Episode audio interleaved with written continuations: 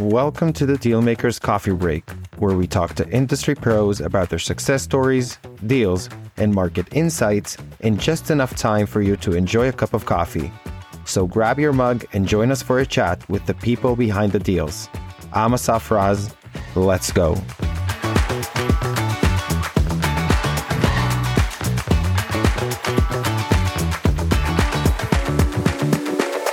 Welcome to another episode of the Dealmakers Coffee Break Edition. And today I have someone that we've actually been chasing for a while. Sorry for the, all the emails, Jeremy, but this is Jeremy Hill from JB Capital.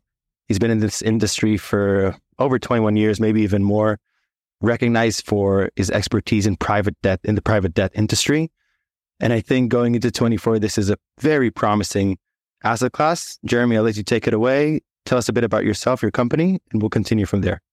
All right, my man. Good to see you. Thanks for the chase. And I'm glad it is that we get to spend a few minutes. So, of course, I'll give you a, a couple seconds on us and then looking forward to diving in and, and talking a little bit further. So, I've got a company called JB Capital. I am the J and the B. So, you know, pretty good looking, but maybe not that smart if that's all we came up with on marketing, right? But uh, we had historically started as, you know, an investment bank and a capital markets advisor. We're really good at solving problems. And most of those problems had something to do with something to do with something to do with money. And when you're banking your rich uncle, you know, wouldn't call you back, you know, some guy told you to talk to us. And so uh, in the early 2000s, when we started the business, we were doing predominantly real estate transactions that morphed into more asset based securities, which turned into, oh, goodness gracious, uh, corporate debt and securitizations and a number of things, but really all focused on this kind of lower middle market.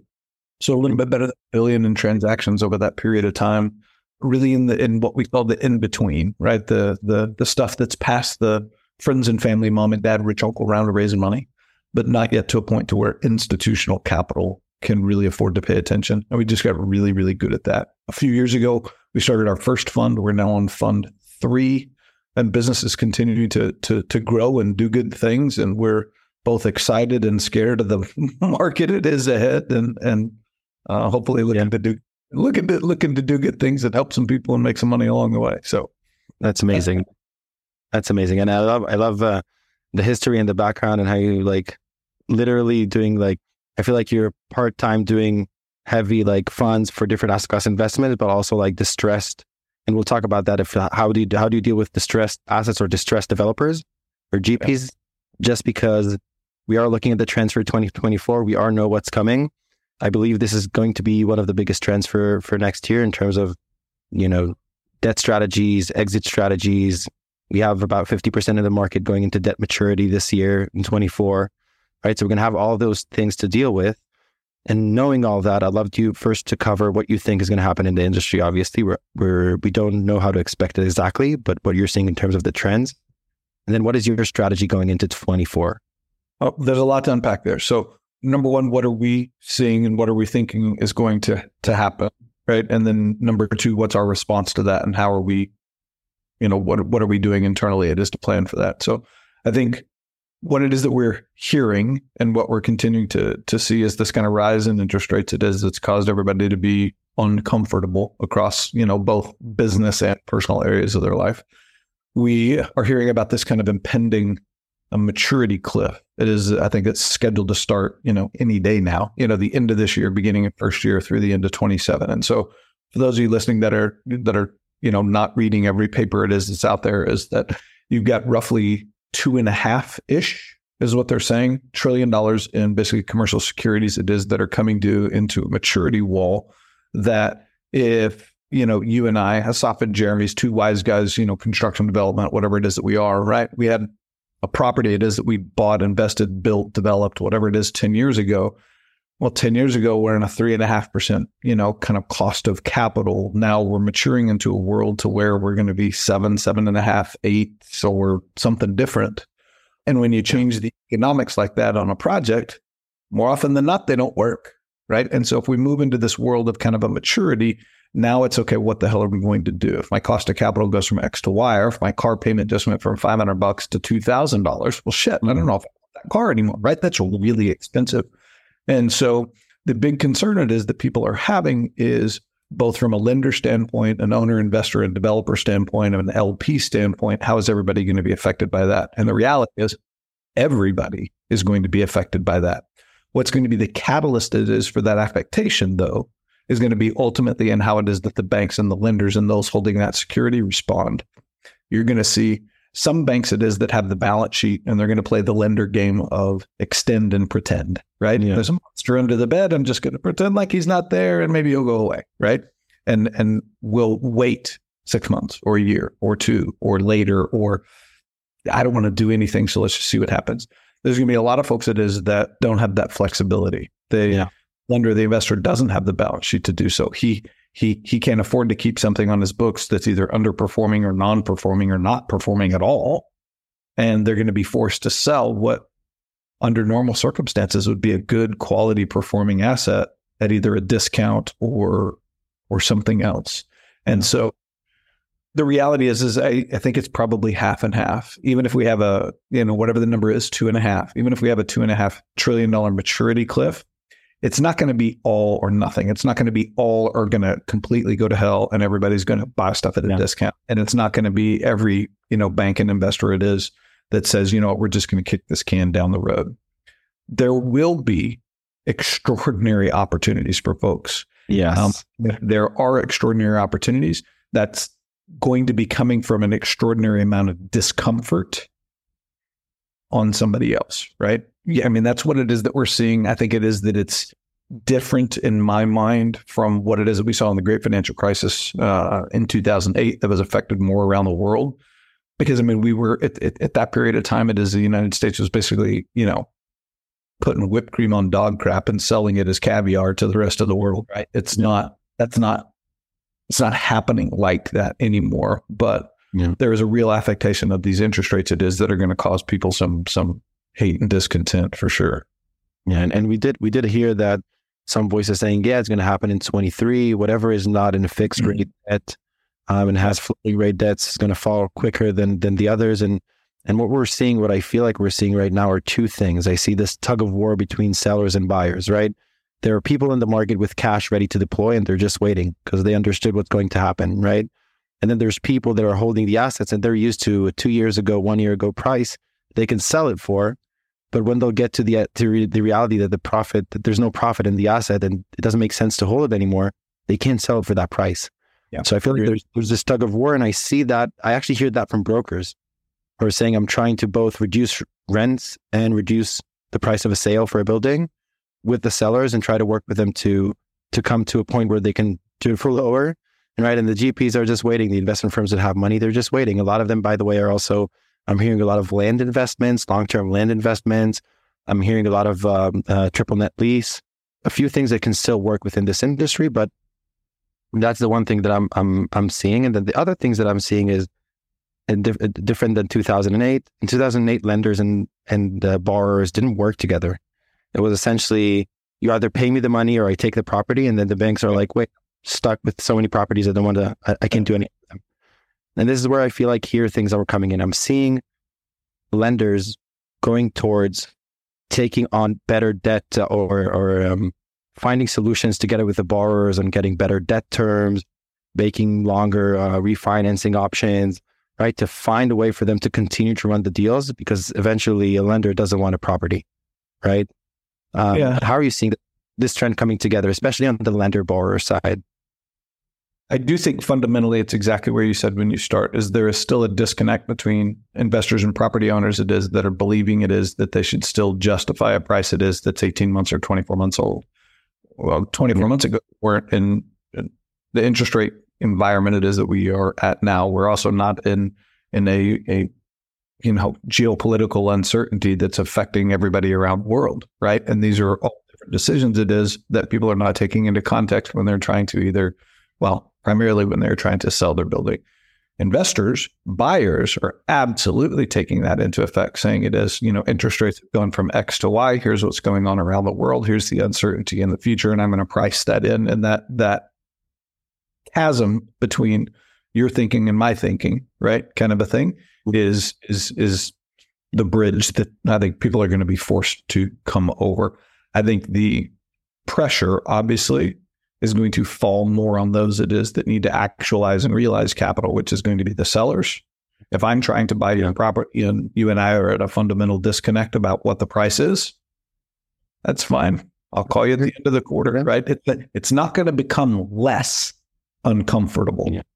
in the next yeah. little bit. That's kind of what it is that we're seeing there. And then further evidence to that when we're beginning to see some of the largest guys from a uh, like we saw Buffett just move what three or four big positions to cash like two weeks yep. ago, something yep. like.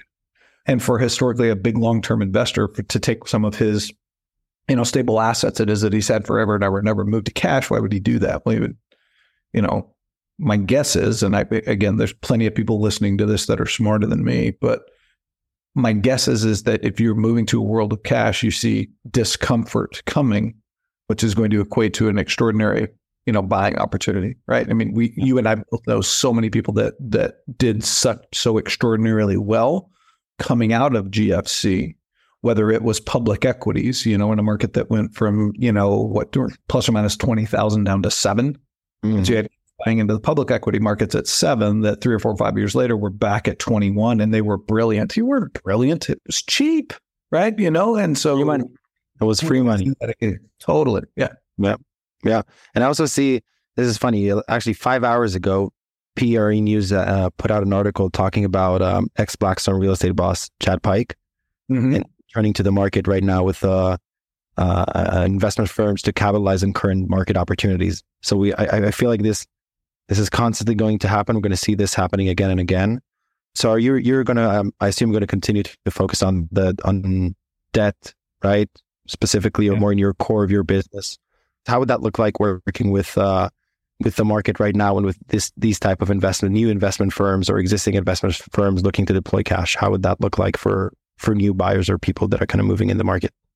Yeah. And so I think one of the things that we've seen over the last three or four months and we'll continue to see over the next year is everybody now is a distressed real estate investor, right? You know, and so we're going to see a lot of those funds pop up in, you know, anxious anticipation of what is to come, right? And I think you'll see it continued in my mind, and not to be a cynic, but I think you'll continue to see a, a continued consolidation of power. It is for the largest guys, it is that will raise, you know, 75 to 80% of the money. And the rest of us poor schmucks like me at Visible, I'll be fighting it is for the balance of that 20%, right? But you're going to continue to see, you know, the Apollos and Carlyles and BlackRocks and these guys it is continue to raise gobs of money and make a big dent in that market through kind of a consolidation of acquisition and power. Is that going to be mostly mostly debt, mostly cash? You think these type of deals? Yeah, I mean it, it, they're not. They don't have any trouble raising money, is what it seems. It, it was interesting to me. Is um, Apollo had a SPAC that they had raised maybe a year ago, and yeah. plus or plus about five billion dollars. It is that they weren't able to deploy. That they ended up turning around and giving that cash back, which you know, for an asset manager to give cash back is you know, no, opportunity that's better for them. You know, any of these guys that is that you saw raising SPACs, and you know, once it is that they had the money committed, they'd go buy something, even if it was a dog, right? And so for them to turn money back, well, you know, again, somebody knows more about it than I do, but I think that there's going to be some extraordinary opportunities. You're going to be a bunch of guys that is that are focusing on distressed assets. I think the majority of people are going to be equity focused rather than debt focused. Um, for mm-hmm. me, the way that I look at the world is I look at the world through a debt landscape. Doesn't mean it's right or wrong. It just means how it is that we view the world. And so when I'm looking at that, there's ways it is to to organize and structure debt to where you get equity level returns for for but still having all of the protections of being a, a lender, right? And so yeah. one of the, the things it is that we've talked about before is I look at debt like a like a bit in a horse's mouth. Right. So with that little, you know, eight ounce piece of steel, it is that's in a horse's mouth, I can control a two thousand pound horse. Right. Mm-hmm. I can him up, slow him down, turning left, turning right, stick his ass back in the stable. It doesn't matter. I don't have to own the horse to control the horse. That debt is a function of maneuverability and and, and control. And so if you do that correctly, then I like how it is that that is. So for us in this market going forward, we have two sides of our house. Our corporate credit side, it is to where we're investing and loaning into, you know, growing technology and healthcare and health tech and direct to consumer and professional services businesses for your audience, our our real estate strategy really is isolated to multifamily and industrial assets only. I'm not a huge fan of of office and retail and land development and ag. I know that there's strategies that work there. I just don't understand them and don't want to learn.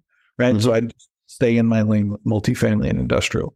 And when I'm looking there, we're looking at kind of preferred equity structures because what it is that we've seen is this, you know, general deleveraging across banks and agency mm-hmm. balance sheets to where if the two of us, you know, two wise guys development, if we were going to go buy something or build or develop or invest or otherwise, a year, year and a half ago, that was, you know, 70 to 72% leverage. If we had a big balance sheet, that went to high 60s, mid 60s, low 60s, high 50s.